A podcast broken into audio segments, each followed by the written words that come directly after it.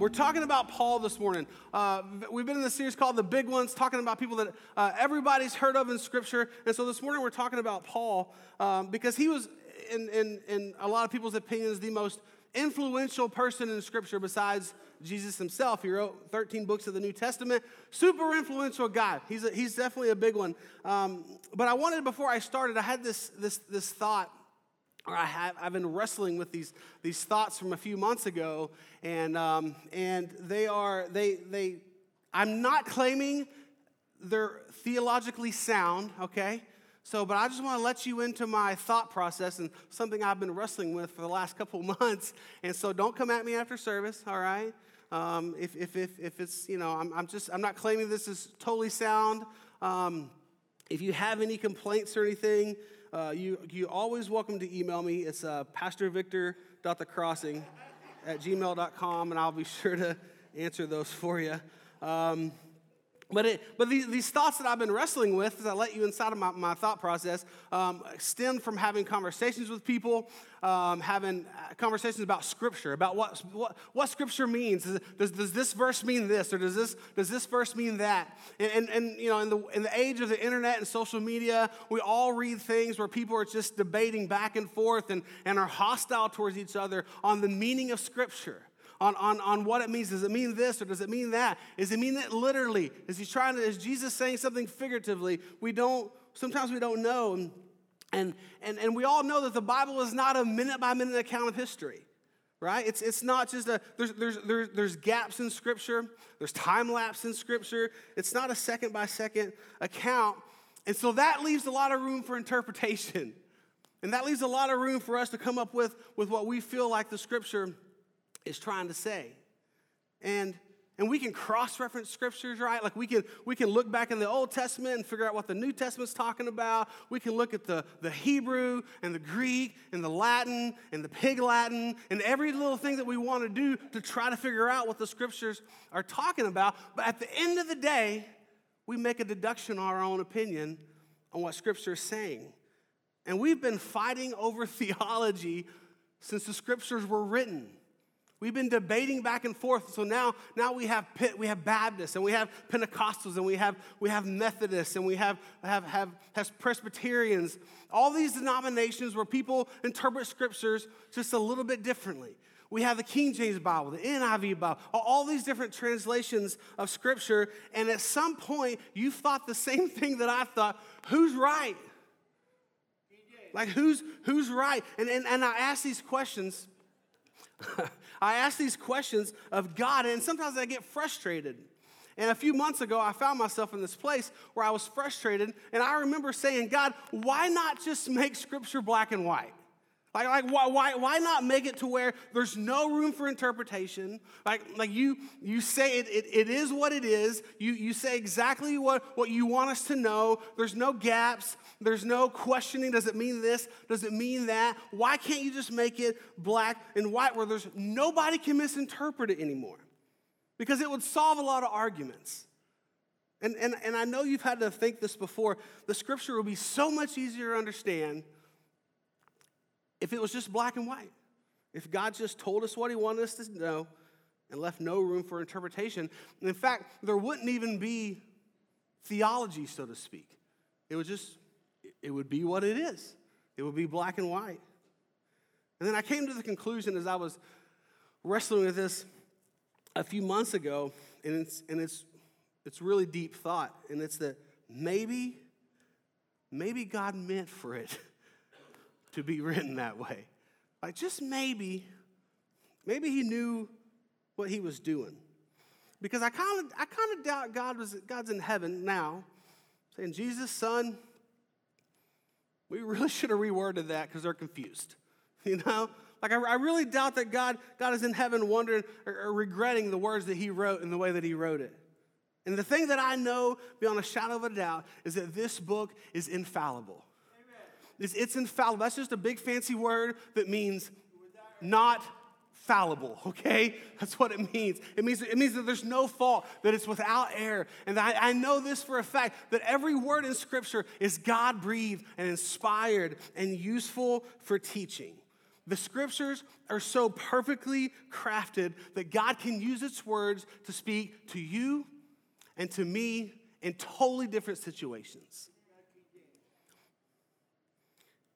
And, and if this was just a black and white document with no room for interpretation, it would simply just be a rule book. Its words would have one meaning, but instead, this book that we call the Bible is alive.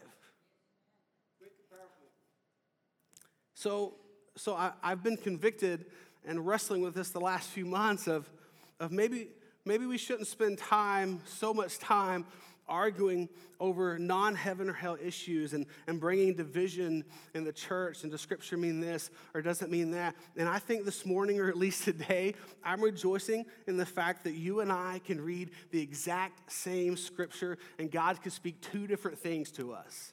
God can speak something to you, and He can show, show me something entirely different based on the circumstance that I find myself in. Even you can read a scripture today and it can mean something to you. And six months from now, you can go back and you can read the same exact scripture, and God can reveal something else to you that, that, that, that speaks to the season of life that you're in six months from now. The book, this book is alive. And, and, and if you notice whenever you came in, because I've already heard people uh, coming at me already. but you grabbed your notes and there's no fill ins. Okay, get off me, all right? I heard somebody say, it was a good friend of mine, and I'd never call Ed out like this or anything, but he said, This is very not Victor like, all right? And, uh, and you're right, it's just a blank paper. And I did it on purpose, believe it or not, because we're talking about Paul today.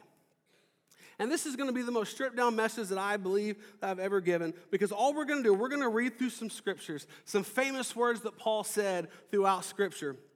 Those, those scriptures that you see on t shirts, that you post on your social media so people think you're a Christian, and all those kind of things. And if you get a thought today, this is why you have a blank piece of paper with just, so if you don't have it, find it, get a pen. But the whole reason I want you to have that today is if you get a thought today, if we're reading through scripture and a thought drops in your head, maybe it's one sentence, maybe it's a whole thought, maybe it's two words, maybe it's one word, but whenever we're reading through scripture today, if you get a thought, I just want you to write it down. And some of you aren't note takers. Some of you are me. I'm not a note taker. And, and, and you're like, yeah, I'm not, I'm, not, I'm not doing it. I'm not doing it. I'm not going to do that. But I, I, can you just today humor me, all right? And if you get a thought today, in fact, I would go as far as to say this don't take notes today. And some of you got real mad at me just then because you're weird people and you like taking notes. but don't take notes today. Just write down. If a thought pops in your head or reading through some of these scriptures, just jot it down. One word, one sentence. A lot of you ladies are like, no problem. Some of you guys are like, nah, I ain't doing it. Humor me today. Because I, I, I know this to be true. And the scripture says that the word is the only thing that will never return void. And it's, it's, it is teaching. I, I don't have to tell an emotional story. I don't, I don't have to create an atmosphere in here that makes people want to cry or anything like that. I, I can stand up here and I can read scripture, and, and Jesus will put thoughts in your head that I never could. And he'll speak into your life. And so that's a lot of times how God uses scriptures to speak to us. The same scripture we're going to read today, whatever thoughts come in your head, Everyone's reading the same scriptures, but there's going to be thoughts all over the board. So when something comes into your mind today, get that piece of paper and jot it down. But I want you to know about Paul this morning. He's, he's the most influential person in Scripture besides Jesus himself. It's like Paul, I mean, Jesus, Paul, like Billy Graham. All right, that's like in the pecking order. And so, um, and so that Paul's the, the most famous quotes that we read in Scripture and that we know about come from Paul. You may not even know that he wrote it, um, but they're going to mean a little bit more today whenever we read some of these. Some of Paul's words and the way that he writes scripture is going to mean a whole lot more if you know where Paul came from. so I want to give you a little bit about Paul. And a lot of you know this story already, um, some of you don't. But Paul grew up, his name was Saul. For the sake of argument, I'm calling him Paul today, okay? And so I'm going to refer to him as Paul, but in his younger self, he was referred to as Saul in Scripture. But he grew up on the fast track to become a Pharisee. He studied as a boy. He, he, he lived in Jerusalem, and he, and he studied under a, uh, under a rabbi, a really famous rabbi. And, uh, and he knew the Old Testament. That's what boys uh, that, that got to be on the track that he did. They would get to study under a rabbi, and they would learn Old Testament law like the back of their hand. So he was very educated, right? He, he knew Old Testament law, and, and, and Pharisees did. In fact, Pharisees, you, you hear about them in Scripture in the story of Jesus, but Pharisees were just overzealous religionists. They, they, they, they, they abided by the law, and, and they knew, thanks, thanks Glenn, they, they knew God's law. And, and anything that went against God's law, they wanted to crush it. So they, they were very educated, they knew the scripture, and if anything happened that was against what, what the scripture said or what they believed the law to be, they would crush it. And so, so when Jesus comes on to, to the scene and he claims to be the Messiah and he claims to be like God, this was blasphemy to the Pharisees. And so what they do, they plotted to kill Jesus and anybody who followed him. And a lot of scholars believe that a young Paul was most likely even at the crucifixion of Jesus, that he watched him be crucified. And, and after Jesus' death, this whole, this whole Jesus movement started to spread all, all over the place. The disciples were popping up everywhere. This Jesus movement was starting to spread. And the Pharisees of the time had one goal, and that was to crush the movement. And Paul, Paul built up a reputation as a Christian persecutor. He, he, was, he was very well known as a guy that would, that would take men, women, children, it didn't matter. Anybody who proclaimed the name of Jesus, Paul set out on a mission to crush their movement. He would have them imprisoned, he would have them drugged in the streets, he would have them stoned. He was a very well known Christian persecutor. And in fact, he was even at the death and approved of the death of Stephen, who some of you know in Scripture as the first Christian martyr. And Paul was there. And Christians feared Paul's name or Saul. They feared his name. They knew that if they crossed paths with him, that their lives were probably going to be over. And one day, Paul was in Jerusalem, and, and he had heard of a group of people that were, that were Jesus followers, that were becoming disciples in this town called Damascus. And, and, and so he was going to set out to Damascus. It was a little ways away from Jerusalem. He was going to set out to there, and, and he was going to find the Christians that were there. He was going to bring them back to Jerusalem, and he was going to imprison them. And so, so Paul sets out. He's on this Damascus. He's, he's headed to Damascus, and on his way there, he encountered Jesus. And so this is what the scripture says in Acts, in Acts 9. It's talking about Paul's encounter with Jesus. He says, As he neared Damascus on his journey, suddenly a light from heaven flashed around him. He fell to the ground and he heard a voice say to him, Saul, Saul, why do you persecute me? Who are you, Lord? Saul asked, which is funny. It's like, What's your name, James? I am Jesus, whom you are persecuting, he replied. Now get up, go into the city, and you will be told what you must do. The men traveling with Saul stood there speechless. They heard the sound, but they did not see anyone. Saul got up from the ground, but when he opened his eyes, he could see nothing. They led him by the hand into Damascus, and for three days he was blind. He didn't eat or drink anything. So Paul's on his way to Damascus to persecute Christians, to find Christians, and to bring them back to Jerusalem, to throw them into prison, maybe stone them, who knows. Um, and he has this encounter with Jesus. And at the same exact time that this was happening, God spoke to a disciple that was in Damascus, that was Saul was coming to get, and his name was Ananias. And, and, and, and Ananias, uh, God spoke to Ananias, and the scripture says that, that God told Ananias, A man's coming his name is Saul. I showed him a vision of you. He's coming to see you, and I want you to pray over him so that he can see again. I would imagine that's not the conversation Ananias wanted to have with God when he woke up that morning. That Saul, a very well known persecutor of Christians, was coming to see him. Not only that, God showed him a vision of him. He knew exactly who he was coming to see. And so this is Ananias' response. Lord, Ananias answered, I have heard many reports about this man and all the harm he has done to your saints in Jerusalem. And he has come here with authority from the chief priest to arrest all who call on your name. But the Lord said, Ananias, go. This man is my chosen instrument to carry my name before the Gentiles and their kings and before the people of Israel. Ananias, in other words, was like, Lord, is there anyone else? Are you sure it was my face and not one of the other disciples? Like, and so Paul comes strolling into Damascus. He finds Ananias at a house that God told him to go to. And, Ananias, I'm certainly as you and I would be, was probably a little skeptical. He's probably thinking, Paul, you, you playing a trick on me? Like, how many fingers am I holding up? Like, can you really not see? You know? And, uh, and, and Ananias does what he's supposed to do. He puts, he's lays his hands on Saul, and the scripture says that scales fell off his eyes, and he could see again, and he was baptized. And this is a story that if you grew up in church, a lot of you did, so, some of you didn't, but you know this story. And, and, and, I, and I implore you today to not look over this as just another Bible story because you got to understand that Paul dedicated his life to eradicating the Jesus movement.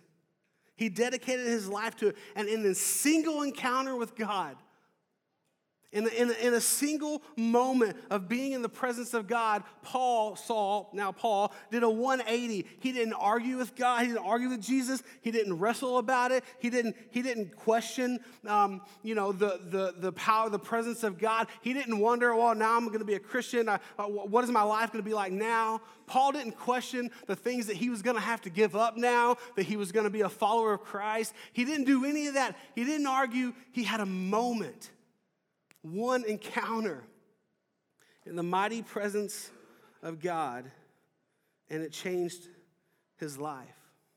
Because that's all that it takes is a moment in the presence of God. And it'll take you from darkness to light. It'll take you from addiction to freedom. It'll take you from hopelessness to encouragement just a moment in the presence of God, it'll change the hardest of hearts, Amen. the people that are farthest away from God. It'll change the lonely and the depressed and the tired and the weary. Just a moment in the presence of God. And the good news is for you today that because of what Jesus did on the cross, right where you sit, you can call on the mighty name of Jesus, and in this moment, you will be in the presence of God. It took a, it took a man like Paul, whose life was dedicating to crushing anyone who called on the name of Jesus. It took just a moment, and now he has a desperate message to tell the world, and it's this. He said, At once he began to preach in the synagogues that Jesus is, in fact, the Son of God. And that was Paul's message. And that's how Paul became a pillar of faith as we know him to be. You don't have to be in church for very long to know Paul. Paul is a giant in the faith. He's a guy that we look at and go, man, that's, that guy's next to Jesus. If Jesus is at the right hand of God, it's like Paul's at the right hand of Jesus, it seems like. An incredible, credible giant in the faith. And I've always been confused reading Paul's writings because he always referred to himself as like the worst of sinners. And, and for somebody that doesn't consider himself anywhere near Paul's faith, that's kind of disturbing for me. Because I'm like, Paul, man, if, if you're the worst of sinners, what's that make me? You know? But Paul always said that, and it was confusing. In fact, in, in, in, in Romans, and if you read much of his words, you know that he always talks about himself and how much of a sinner that he is. Paul said this in Romans 7. He says, We know that the law is spiritual, but I am unspiritual, sold as a slave to sin. I do not understand what I do, for what I want to do, I do not do, but what I hate to do. And if I do what I do not want to do, I agree that the law is good. As it is, it is no longer I myself who do it, but the sin living in me. I know that nothing good lives in me that is in my sinful nature, for I have the desire to do what is good, but I cannot carry it out. for what I do is not good, but I want to do. No, the evil I do not want to do, but this I keep on doing. Now, if I do what I do not want to do, it is no longer I who do it, but it is the sin that lives in me that does it. All right. Okay, slow down, Socrates. like that was deep. What's Paul is saying, he says, I'm a sinner. I do things that I don't want to do. I don't, he just could have said that. It'd been a whole lot easier. But he, Paul is saying, I do things that I don't want to do. And I'm like, if Paul is that, if Paul is that, then what does that make me? And that can be discouraging a little bit. You're like, man, if I'm, I'm, I'm real bad if, if that's Paul, a giant in the faith, is, is keeps saying how he's the worst of the worst. But I don't think Paul is making it a contest. And catch this I, I think that Paul simply remembers who he used to be. And I think that it humbles him. Because it'd be really easy for a guy like Paul, who's gaining all this popularity, he knows that he, because Jesus told him that he's going to be a tool, an instrument, his chosen instrument to carry the gospel to all the world. It'd be real easy for a guy like Paul to start to kind of get, you know, get kind of kind of puffed up a little bit. But I think Paul constantly reminds himself that he's the least of these because he remembers who he used to be. And it humbles him. And I think that it drove Paul at all cost that he's telling the world that Jesus is Lord. And his message all throughout his writings is if he can save me, he can save a guy like you. And all of Paul's writings are filled with humility and a desperate plea for you and I to chase after Jesus. Paul knew the man that he used to be, and he knew the calling that God had on his life now. And he was, and it made him humble, and it drove him to tell the world that Jesus is, in fact, the Son of God. Amen. So, what I'm going to do I'm going to read through some scripture, and this is, I've, I've never done this before. Um, I, I tend to want to tell stories and create an environment in the room. But I was convicted in the last few months of all the wrestling of, of scripture that I've been doing. And so I'm going to read some scripture. And most of these are scripture that you've heard of. And most of them, they're all uh, famous scriptures from Paul, that Paul has written. And this is what I want you to use that piece of paper for. If we read a scripture and, and you just get a thought in your head, maybe you're not, if you've never written down a thing in your life, let today be the day, okay? I'm just going to read scripture and we're going to let God do the teaching here. But Hebrews 12, 1 through 2, Paul said this.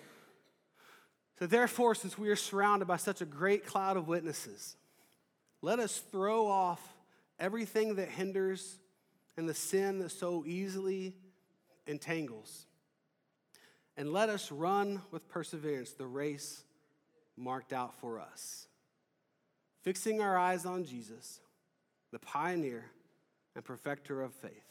For the joy set before him, he endured the cross, scorning its shame, and sat down at the right hand of God. Paul saying, run the race with perseverance. He said, if you do that and you fix your eyes on Jesus, Paul is saying, just like Jesus endured the cross because he knew the joy that was coming, that doesn't make a lot of sense, but if you think about it, Jesus knew, in Jesus' mind, the cross was worth it because he knew what was coming after the cross.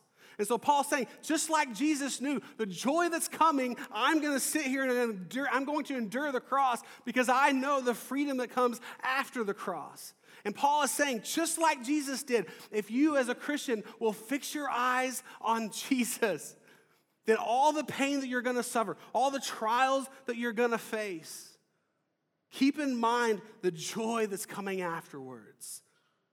The fact that you, one of these days, you'll be standing face to face with the King of the universe, and it's all going to be worth it when your eyes are fixed on Jesus. Another thing Paul wrote was in 2 Corinthians 5:17 it says this. It says therefore if anyone is in Christ the new creation has come. The old is gone and the new is here. If anyone's in Christ, the new creation has come. The old is gone. The new is here. Some that was that was Paul's story. That the old is gone and the new is here. and there's a lot of people that are in this room today that that's your story. That you're in Christ, that the old is gone and the new is here. And there's some people in this room that that's not your story yet. But I'm believing today, and I'm not going to say much more because I just want the scripture to speak. but in the moment of God's presence today, my desperate, desperate prayer for you is that this verse will be your story by the time you walk out of the room today. In Philippians 4, 4 through 7, it says this Rejoice in the Lord always. I say it again, rejoice. Let your gentleness be evident to all, the Lord is near. Do not, hear this, do not be anxious about anything, but in every situation, by prayer and petition, with thanksgiving, present your request to God. And the peace of God, which transcends all understanding, will guard your hearts and your minds in Christ Jesus. Back that up one, one scripture. I'm not going to say anything about this. I'm going to let the scripture do the teaching here. But just read this to yourself. Do not be anxious. But in every situation, by prayer and petition, with thanksgiving, present your request to God. and the peace of God, which transcends all understanding, will guard your hearts and your minds in Christ Jesus.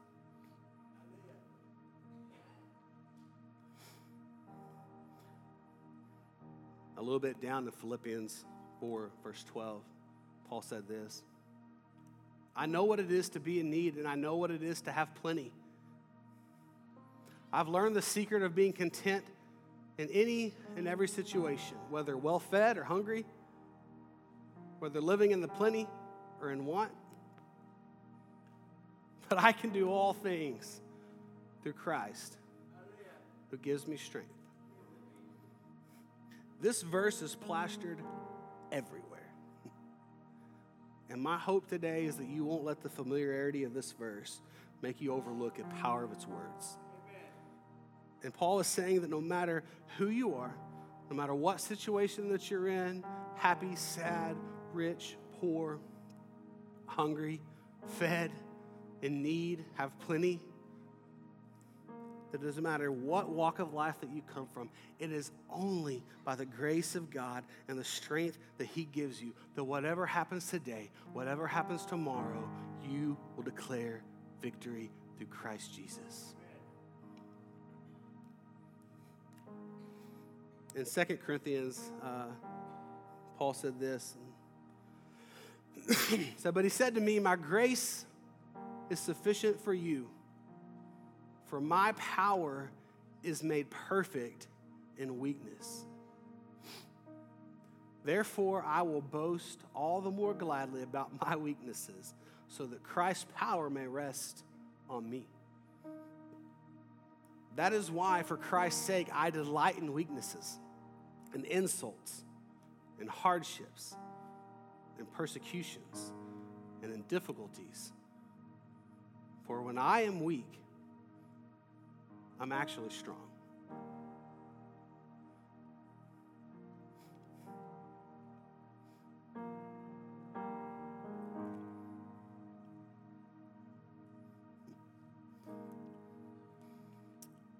Paul said this in Colossians 3.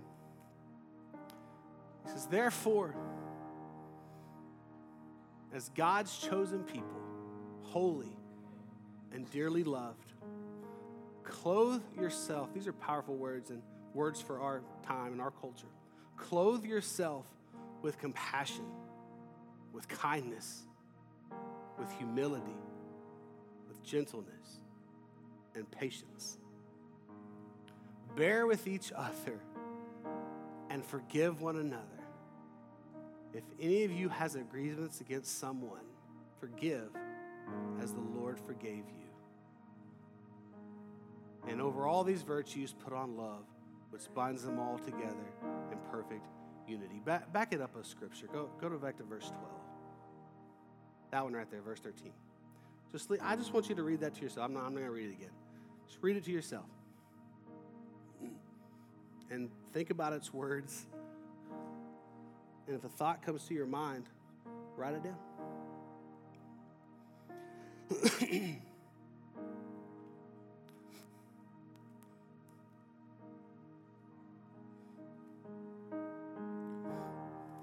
Romans 8, uh, well known verse, Romans 8 1 says this Therefore, there is now no condemnation for those who are in Christ Jesus. Because through Christ Jesus, the law of the Spirit who gives life has set you free from the law of sin and death. For what the law was powerless to do, because it was weakened by the flesh, God did by sending his own Son in the likeness of sin of, of sinful flesh to be a sin offering. So there is no condemnation for Christ Jesus. And and and and and I can't, some some of you sit here today, right now, and Dad Gummit, you feel condemned. And I hope you read this scripture that Paul's saying, that you know that whenever you're in Christ, that there is no condemnation, that there's only freedom. That in Christ, that, that, that there is no condemnation, that you only experience freedom through Christ. And if you are feeling condemnation, that it's not from God. That it's the evil that's speaking lies into your life. It's the enemy that has a plot and that has a plan for you to fail. And I'm believing today that just as a moment in the presence of God that we're going to spend today, that you're going to leave here condemnless. I made up a word. Romans 8, Paul said this in verse 26, 27. He says, In the same way, the Spirit helps us in our weakness. We do not know what we ought to pray for, but the Spirit Himself intercedes for us through wordless groans. And He who searches our hearts knows the mind of the Spirit because the Spirit intercedes for God's people in accordance with the will of God. Have you ever tried to pray and you didn't know what to say? You resorted to, like, God, bless the grass. Lord, that dirt, bless it. You know, you don't even know what to say anymore. And the scripture, Paul is saying that if, if, if your heart is a, has a desire to talk to your Father and you don't have the words to say, that the Holy Spirit is interceding for you. He knows your heart. And he, he, he petitions on your behalf to the throne room of God. You just got to have a desire. You got to have a desire to talk and have a relationship with your Father. And if you don't know the words to say, the Holy Spirit's got your back.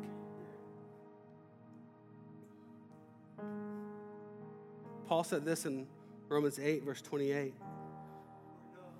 He says, And we know that in all things, God works for the good of those who love him, who have been called according to his purpose. In all things, God works for the good of those who love him, who have been according, who, who, who have been called according to his purpose. Paul wrote, writes a lot of these words from prison. And, and, and, and, and, he, he writes words that says, in all things, he's sitting in prison, and it's not, he's not getting, it's not a good situation for Paul. And he writes these words, in all things, God works together for the good of those who love him. What is your burden today? It's my question for you. Paul is saying that if you love God, whatever plan that the enemy has for you, whatever plan that the enemy has tailor made just for you, it will fail for what the enemy means for evil, God says, I, am going to use it for good.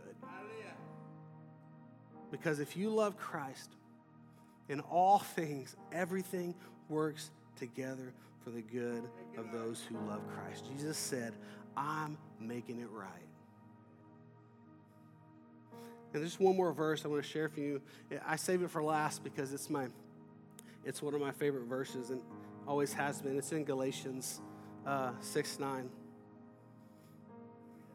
It says, Let us not become weary in doing good, for at the proper time we will reap a harvest if we don't give up. Knowing Paul's journey and how many times he was almost stoned to death, how many times that he was beaten, how many times that he was in prison, Paul would have the audacity to write, Don't stop. Don't give up. Because you're going to reap a harvest if you don't give up. And if you're here today and you're ready to throw in the towel, I, I pray you read these words. And, and, and maybe you're, you're, you're saying, you know what, whatever situation that you're in today, I don't, I don't pretend to know what you're going through, but, but whatever that is, maybe you're like, I've given all I can to it. I've, I've done all the good. I feel like I'm giving everything I can, and it still doesn't seem to be enough. Can you, can you hear the words of Paul this morning that says, don't give up. Don't grow tired of doing good, because at the right time, I don't know when that is. Maybe it's today. Maybe it's 10 years from now. If you don't give up at the right time, Paul says, you will reap a harvest, but you can't give up. You can't give up. The promises that God had for you before, He still has for you now. The scripture says that he that began a good work in you will see it all the way through to completion. The work that God started in you before, he, he, he hasn't given up. He hasn't lost sight of you. He hasn't forgot about you. But he's just saying, don't give up because I'm going to see it through to the end. That the plan that I have for you, I've got a plan for it, and I'm gonna see you through all the way to the end. But dadgummit, you can't give up. Don't grow tired of doing good. I know this for a fact today that his promise still stands. In just a moment, I'm just going to have the band. They're just, they're just going to play a couple of bridges or a piece of a song. And, I just want you to stay, sit down where you're at. And if you wrote something down, maybe you still haven't written anything down and it's not too late, you can still do that. But in just a moment, is there's just a, a quiet over the room as the band sings some words over you. I just want you to contemplate what you wrote down. I just want you to maybe close your eyes and just say, God, I don't even know why I wrote this down. I don't know why this thought's in my head, but I want you to show it to me now. And I'm going to believe that God, in this moment, as we spend just a moment in the presence of God, that He's going to reveal something to you that is relevant to the situation that you find yourself in right now in your life. So the band's going to sing a song. As we just are quiet in the room, I just want you to look at the words that you wrote down. And if you didn't, I know at some point today that a thought has been dropped in your mind as we read through Scripture. And I want you to contemplate just that.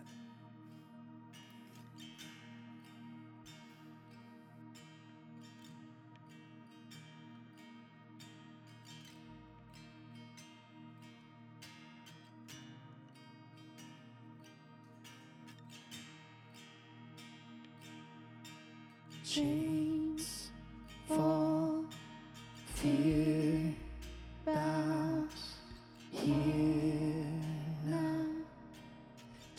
Jesus, you change everything. Lives healed, hope found here now. Jesus, you change. Sing that again. Chains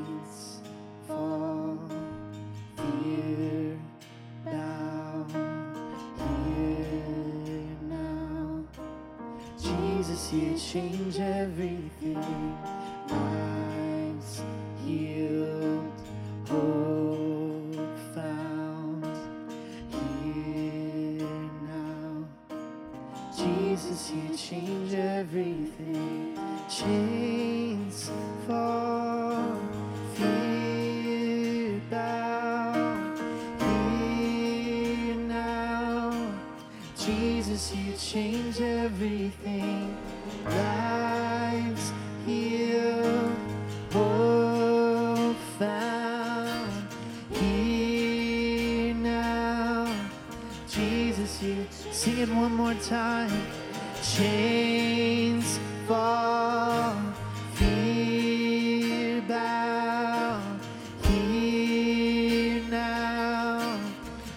Jesus, you change everything.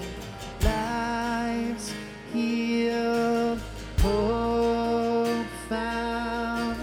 Here now, Jesus, you change everything. So we've all read the same scriptures today. We've all heard the same thing. And if I were to just go around the room and we were to read everything, the people, the thoughts that came into your head, that maybe God was speaking to you, it would be all over the place. And that's just us witnessing the fact that the Bible that we read and the God that we serve is very, very much alive today. And so if you hear scripture, if you read scripture, you come across something and there's a thought, uh, uh just a, a, a- something pops into your head, that could just be the God of the universe speaking into your life, into the season of life that you find yourself in now. Do yourself a favor and write it down. Because that just is the way that God uses scripture to speak to his sons and his daughters. Amen. Let's pray. Father, I thank you so much for all that you do. God, you're faithful. And Lord, I, I, I am most grateful and most humbled today to know that you're a God that still speaks to his kids. That you're not a statue, you're not a fictitious storybook, you're not a rule book, but you're a God that's alive and that moves and that speaks to his kids and that uses the words of Scripture to do it. And Father, I pray that as we're, uh, my hope is that we're challenged today with, with listening to those thoughts that get dropped in our head and, and, and, and, and allowing you to speak into our lives. God, you're a faithful God. You're a good God. You, you, you, you said that you're going to speak to us, Lord, and I, and I pray that we're receptive to that, that we're open to that, that the th- words that people maybe wrote down on a piece of paper today, or maybe the words that they didn't write down, that that came across their mind, I pray that those words would, would, would settle in our hearts, God. That those words would become alive, that those words would speak to us, and that we would allow those thoughts that you put into our mind to change us. Father, I thank you for your word, that it's alive and that it's living today. And I praise you, and we give you all the praise in Christ's name. And the church said, Amen.